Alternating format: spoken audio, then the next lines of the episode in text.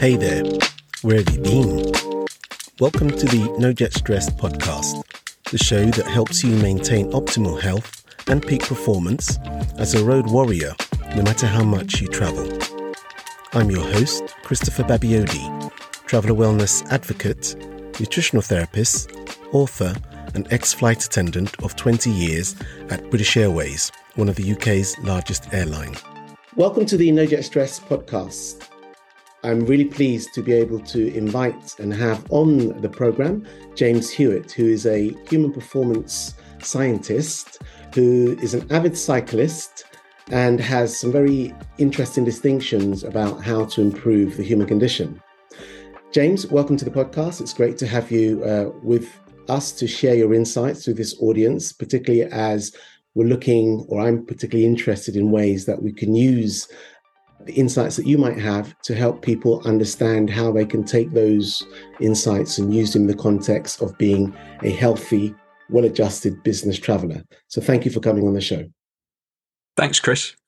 I'm really looking forward to speaking with you today because you know, my aspiration is to be a healthy, well adjusted business traveler as well. So maybe, maybe I can take a dose of my own medicine while we're talking and uh, learn something along the way. I think we've got lots to talk about. And yes, the, the core excitement is this idea, and I was thinking about it before coming live with you, is that, you know, you're a performance scientist, and one of the one of the tenets that I've had within the field of what I do in terms of helping people manage jet lag is understanding that the best solution that they're going to have to help themselves do that is going to be an individual solution mm. one that they are a proponent of, that they actually put in place and that they act on. So for me, to have someone like you on board today is really important because human performance is about the human being and what they're able to bring to bear in their life to make those changes and make those things happen. And as someone who studied it quite specifically, and also I know that you really like travel yourself, it's kind of like, yes, this is someone who's got two sides of of the coin and can inform us with the science as much as inform us with some of the practices that he undertakes and the stuff that he ignores and bring it together. So hopefully listeners I tend to say viewers at this point. I don't know why, but maybe I will have some viewers by the end of this. That our listeners and viewers can actually chunk this down into what works for them and how to bring it to bear. But before I get carried away and too excited, can you, in your own words, give us a brief history about um, how you got to where you are today and uh, where you're going with the, the kind of work that you're doing? Sure. Yeah, I'm happy to. I mean, I think on the topic of travel, because I know that's very relevant to your podcast, I think my passion for travel started very young. So my dad got a job with an American company when I was about three, and and so actually no no way younger than that sorry when I was about six months old, and then we, we moved to the states and lived there for about three years something like that. So and came back you know just after when I was three. So from quite a young age, I was exposed to intercontinental travel. And and I just loved it. I mean, this was back in the 80s. You know, I'm dating myself now, where, you know, as a little kid, you could go in the cockpit. You know, you were invited up there, yeah. and you know, we. I think I was spoilt from a young age because you know this was back in the day when travel budgets maybe weren't so closely scrutinised, and so you know I was turning left from quite a young age when I when I boarded, and you know and it was just it was exciting. I just remember I can still remember vividly the first time that I went into a plane cockpit. Once the plane was was cruising, they invited me up there as a as a young kid and just looking out kind of at this incredible scene, you know, the blue skies, the clouds beneath us, all of these buttons and all of these different dials and screens. And, you know, as a kid, I was fascinated. And to be honest, I continue to be. I've still got a kind of amateur passion for, for aviation now. Um, but going alongside that was this interest from a very early, early age in human performance. And I wouldn't have articulated like that, like that for a long time. But even in that early experience of going into a plane cockpit and looking around and seeing these two guys, because it was mostly guys, you know, back in the 80s, and um, I was just fascinated by the idea that they were able to pilot, control this aircraft, that they knew what every dial and every button in that environment did. And from that point, I started to become fascinated about what human beings were capable of, particularly in quite demanding circumstances. That led to an interest in space as well. When I was a kid, for quite a long time, I wanted to be an astronaut actually, and we lived in the states, as I mentioned, you know, in the uh, kind of early to mid '80s, and the there was still a lot of interest in space and NASA and the shuttle launches at that time. And I remember sitting at home with my parents with my mum, particularly when my dad was at work and watching shuttle launches and just being fascinated again by what humans were capable of in these really demanding environments. So there's always been that, that interest there in both travel, in human performance. And eventually that started to be expressed personally through my interest in sport. And uh, I figured out quite early I wasn't very good at team sports, but I found my niche in some very obscure sports. And it was always about things with wheels for me. And so quite early on, uh, I found this sport called inline speed skating. A very obscure sport, but I ended up being quite good at that. I represented Great Britain for several years and, and won quite a few medals as a junior. That transitioned into road cycling a bit of track cycling as well. And I was fortunate enough to, to ride and race full time for several years, kind of into the, uh, you know, the, the mid 2000s. But along that journey, one of the things I realized was that I actually enjoyed the training, probably if I'm honest, more than the competition. And I wasn't the most talented athlete, but I was a very early adopter of technologies, trying to understand what approaches were working best for me.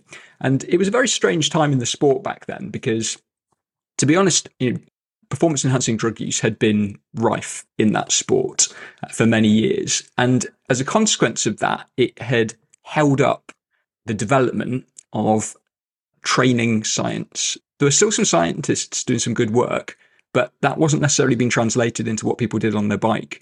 And partly that was because for many years, too many people, not everyone, but too many people basically were able to rely on his performance enhancing substances hmm. to elicit the adaptations that they were looking for rather than training and trying to get the most out of their own genetic potential.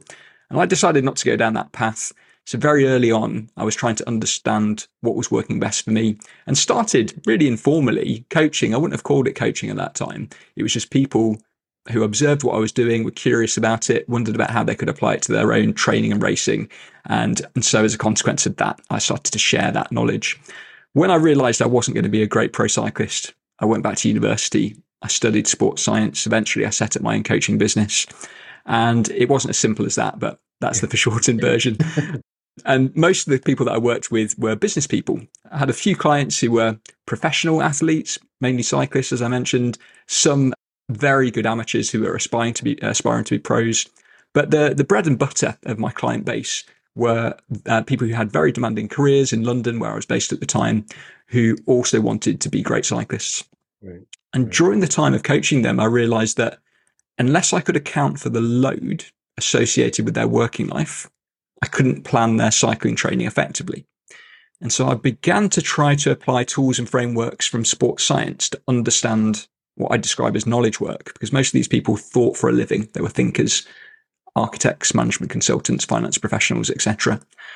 And this sparked this a curiosity, trying to understand this very difficult to quantify world. It's a slight tangent, but one of the nice things about cycling is that we can determine your maximum output. It's quite easy to quantify with something called a VO2 max test, for example. But the maximum output of a knowledge worker is incredibly difficult to quantify. Right. But that challenge intrigued me. And in the end, I started to try and conceptualize knowledge work as a cognitive endurance activity in a similar way that you might think about cycling as a physical endurance activity. And eventually I ended up biasing and focusing the vast majority of my work on knowledge work. Eventually, I went back to university and uh, I'm actually just completing my PhD at the moment, looking at specifically what I describe as always on knowledge work. So the difficulties that we have with long working hours, struggling to switch off, our resources being depleted, and how that influences our well-being and performance and what we can do about it. Yeah. So really today, that's the focus of my work and research. It's all about knowledge work as a cognitive endurance activity. I've been fortunate enough to be able to continue to travel all over the world to share some of those insights, to work with clients, to gather data. And uh, there's really a mixture of things that I do. I describe it as consultancy, communication, and then also the original research. And but continue to have this fascination with what human beings are capable of. Still absolutely love travel and flying. And uh, but unfortunately, rarely get to see in the cockpit these days, thanks to all the, the regulations that we've got. Yeah, that, that is definitely a, a bummer. But there's a lot, a hell of a lot to unpack in just that little insight and snippet that you've given us there. One of the things that you mentioned quite specifically there was obviously your move away from the the abuse of steroids and things of that nature so into the sort of like legal things that people can do it, with your permission i'd like to actually start there as a basis of a conversation as to what would you think would be the kind of takeaways that anyone who's a traveler should seriously consider that are legal in order to help themselves be a a better, well-adjusted uh, traveler, as we've said. So, what can you take? You just want to get straight into the good stuff, don't you, Chris? I couldn't resist it. I just couldn't resist yeah. it, and I'm sure you probably get that a lot. But I just couldn't resist it because you are the man to talk to about this. In my yeah, opinion. well, we might. I think my view on kind of you know substances and supplementation and and these kind of approaches is heavily conditioned by a lecturer that I had very early on in my undergraduate degree. He's a guy called Professor Ron Maughan. He's really a legend in in performance nutrition. You could describe it as. And I remember after one of my early lectures that I had as an undergrad, he rarely uh, did lectures for undergrads. I don't think he really liked them, to be honest.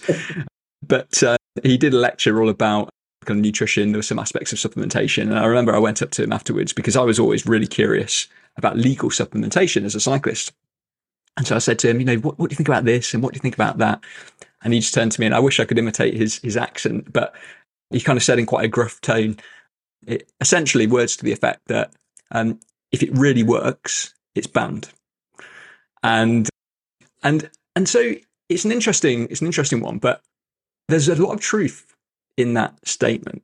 Because if you really unpack the evidence around a lot of kind of supplementation approaches, if it really is effective, particularly for the things that we're talking about in the context of knowledge work and and travel, like maintaining alertness for very long periods, for example, overcoming some of the decreases in attention and vigilance that are associated with fatigue, then really the most effective things are illegal, like amphetamines, for example. You, know, you want to talk about kind of you know, aviation again. Now, it's not allowed in many air forces around the world, but in some, they are still allowed to take certain uh, varieties, essentially, of amphetamine in uh, certain combat uh, contexts to keep right. people awake, essentially. And it, it does work, but the downsides are enormous. However, there are a few things that have got a really good evidence base behind them that I would recommend. And the first one is is boring as anything. It's good old caffeine. But caffeine's super interesting in many ways, and it's highly it's highly researched. It's ubiquitous, but it's surprisingly effective at improving cognitive performance. And there is a bit of debate about this, even caffeine, and I'll talk about that debate in a moment um, in terms of caffeine and cognitive performance. But uh, I wanted just to mention again to try and make this point that if it's banned if, it's, if it really works, it's probably banned, but also to dispel some of the myths around some of these substances which maybe exist in the grey areas.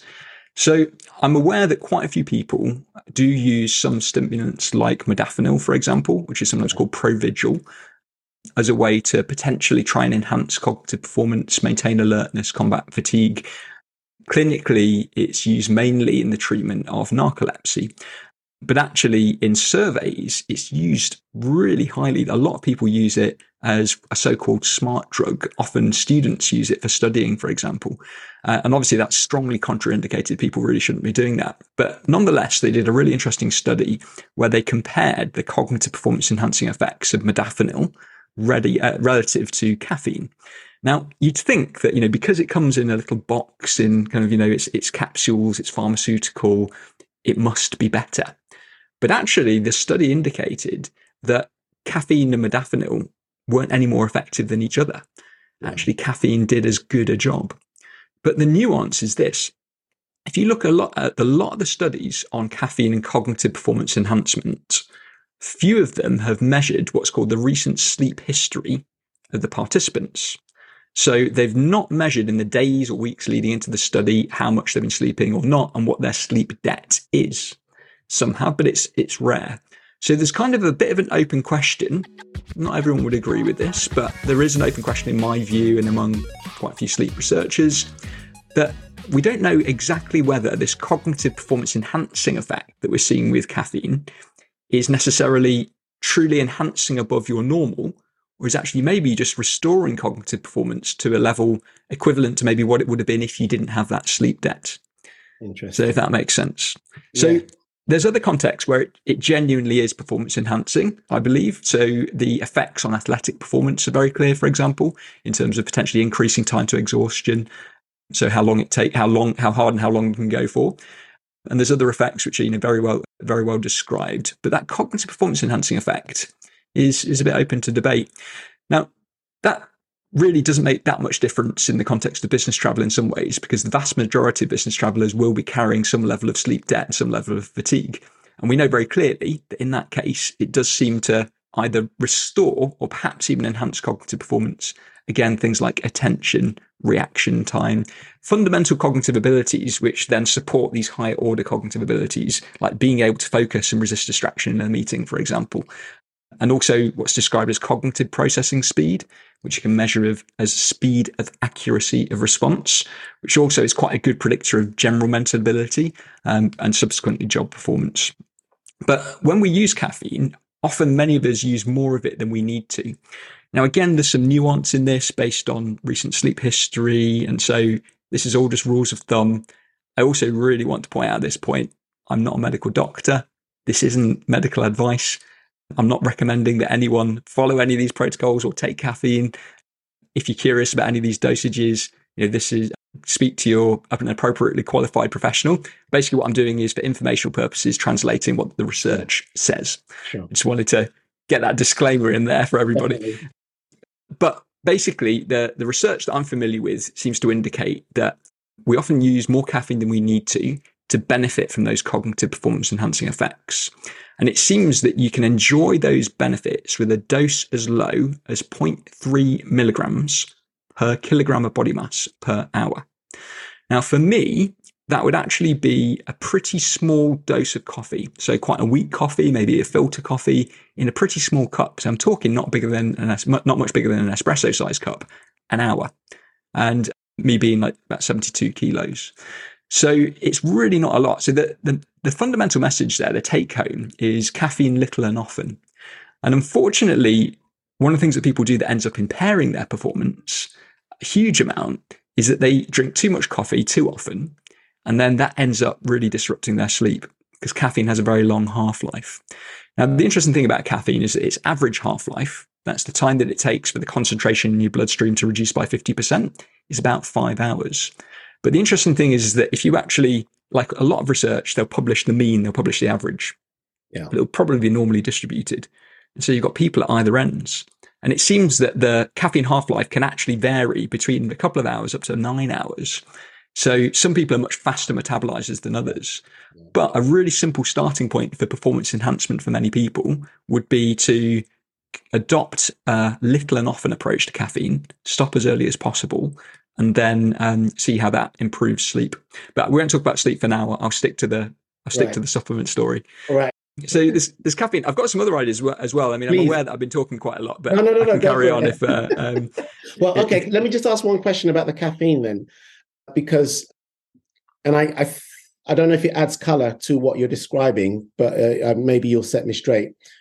Because this idea is that caffeine is a natural antagonist to adenosine, correct? And Yeah. therefore, is it the fact that if we're not necessarily abiding by that measure of 0.3 mil per, is it per pound per kilogram of body weight? a kilogram. That's right. kilogram Yeah. So body weight.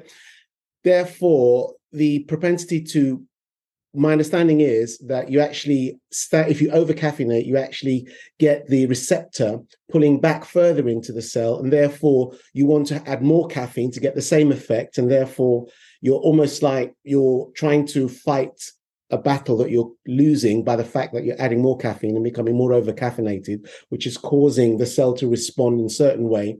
Hence, people have recommended uh, it's nice to sort of like perhaps have caffeine for about three weeks and come off for it for like a week or add in decaf there to sort of like give those receptors a time to sort of like come back to the fore of the cell and therefore for it to be more effective would you would you have any thoughts on that yeah, it's a really good question. So that all comes under this umbrella of this idea of tolerance and tolerance to caffeine. And and so again, the evidence does indicate that we can build up a tolerance to caffeine. But one of the interesting things is that even if we build up a tolerance to caffeine, it still seems to work. So we still seem to get benefits. So if you're just looking for benefits, I, in my view, I don't think the evidence is particularly strong to suggest that kind of coming off caffeine and then coming back on is going to give you an extra benefit when you right. come on, right. potentially. However, anecdotally, and I think with some evidence, quite a lot of us have experienced that. I certainly have, where there's been times where I've kind of come off caffeine and then, you know, have that one double espresso. I feel like my brain kind of wakes up again. So, so there's, there might be something there. I mean, I, my view is it's healthy to adopt rhythms in life that ensure that we're not too dependent on anything. And, and so I think that it makes sense to me that maybe taking a break from caffeine occasionally might be good, even if it was just behaviorally and psychologically to remind yourself that you don't need this thing. And as much as there's some kind of uh, um, uh, effect at the level of the receptors in our brain. But you are correct in, in, in saying that essentially what caffeine is doing um, the shape, the molecular structure of caffeine is very similar to this molecule called adenosine. And during the day, concentrations of adenosine increase. You can imagine it like a sand timer filling up. And, and that's responsible for this increase in sleep pressure that we feel.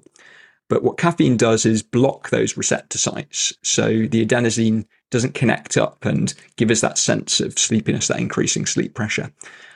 So, but in terms of whether we should avoid it, I mean, to be honest, like I drink it all the time, and I've had periods of time where I've not for you know months. But at the moment, I'm in a block of time where I've got loads to do, and I just like it. As you know, I like to get up and have my have my coffee. But for me, finding a decaf coffee that I like was a real game changer. And you know, one of the, there's various different decaffeination methods, but one of my favorites is uh, CO2 filtration, carbon dioxide, and then also the Swiss water method which yeah. are you know, minimally, uh, there's very few chemicals involved in that process. So, and it still gets rid of a lot of the caffeine. But I think it probably is not a bad thing to take a break. And also, again, recognizing that effect in terms of the half life and the fact it can vary between people. There's a lot of people that I've worked with who are convinced that caffeine doesn't affect them, but they've just got used to that impairment in sleep. And actually, when they've dialed back caffeine and even eliminated it, they've noticed significant benefits to their to their sleep, particularly how long it takes them to get to sleep. Um, so I think it's worth doing that experiment and cycling off, and then see how you feel, and and then maybe it's something that you'll you'll continue to do. Yeah, great, great, great advice. And then when I think of the business travel in particular, they're normally always over caffeinated, and before we got a hand a handle on the the more exotic or more up to date tools that people can look at to manage uh, jet lag and traveler well being, I think the um, the default mode was okay. What can I take as a pill? And in fact, this, this is like a segue to my story about Cephalon. Cephalon was a pharmaceutical company who, in 2010, wrote to the FDA, if I remember correctly, to try and get Provigil uh, put um, uh, uh, um, agreed to as a cure for jet lag on the basis of help people stay alert. And all they did was fly people on a private jet to France and then prove that they had the capacity to stay awake. And my argument back then was, well, jet lag's not just about attention, so you cannot. Anyway, they, it got refused, but that was my understanding of Provigil. So to hear the story come round now and for it to be no better than caffeine is quite interesting and probably uh, a good call on the on the FDA side for not actually um, um, allowing it to be the poster child for jet lag when it's only as effective as caffeine. So that mm. was that was that was interesting. Very interesting. I wasn't familiar with that story, but that's that's fascinating. Yeah. I would yeah. have liked to have been a participant in that study, though. I wouldn't have minded a jet flight to France. I wouldn't have minded. sure, there might have been some bias. It's like, so if we say this works, can we go again? or it doesn't work. Can we try it again? No. Yeah, exactly. but please do continue. So caffeine was was was one of those items. Yeah. The other one is an interesting one because I'd say it's probably creatine. So I take very few supplements. So uh, I wouldn't class caffeine as a supplement. You know, I, I lived in France for about seven years until a couple of years ago, and it's basically a food group in France. but uh, so so, but I do use caffeine. Um, I the only um, I only use a couple of other supplements, but one of those is creatine, and creatine is often thought about in an athletic context for good reason. It's but it's actually one of the most well researched and effective supplements. There's over 500 peer reviewed publications looking at various aspects of, of creatine supplementation. And there's really strong evidence that it's associated with various aspects of improved performance in both athletic populations as well as less well trained people. But there's some re- really interesting emerging evidence that indicates that creatine might be relevant for cognitive performance too, and particularly in the context of business travel where you might be sleep deprived. Now, again, you know, this is emerging. I wouldn't say there's been enough studies to say this definitively.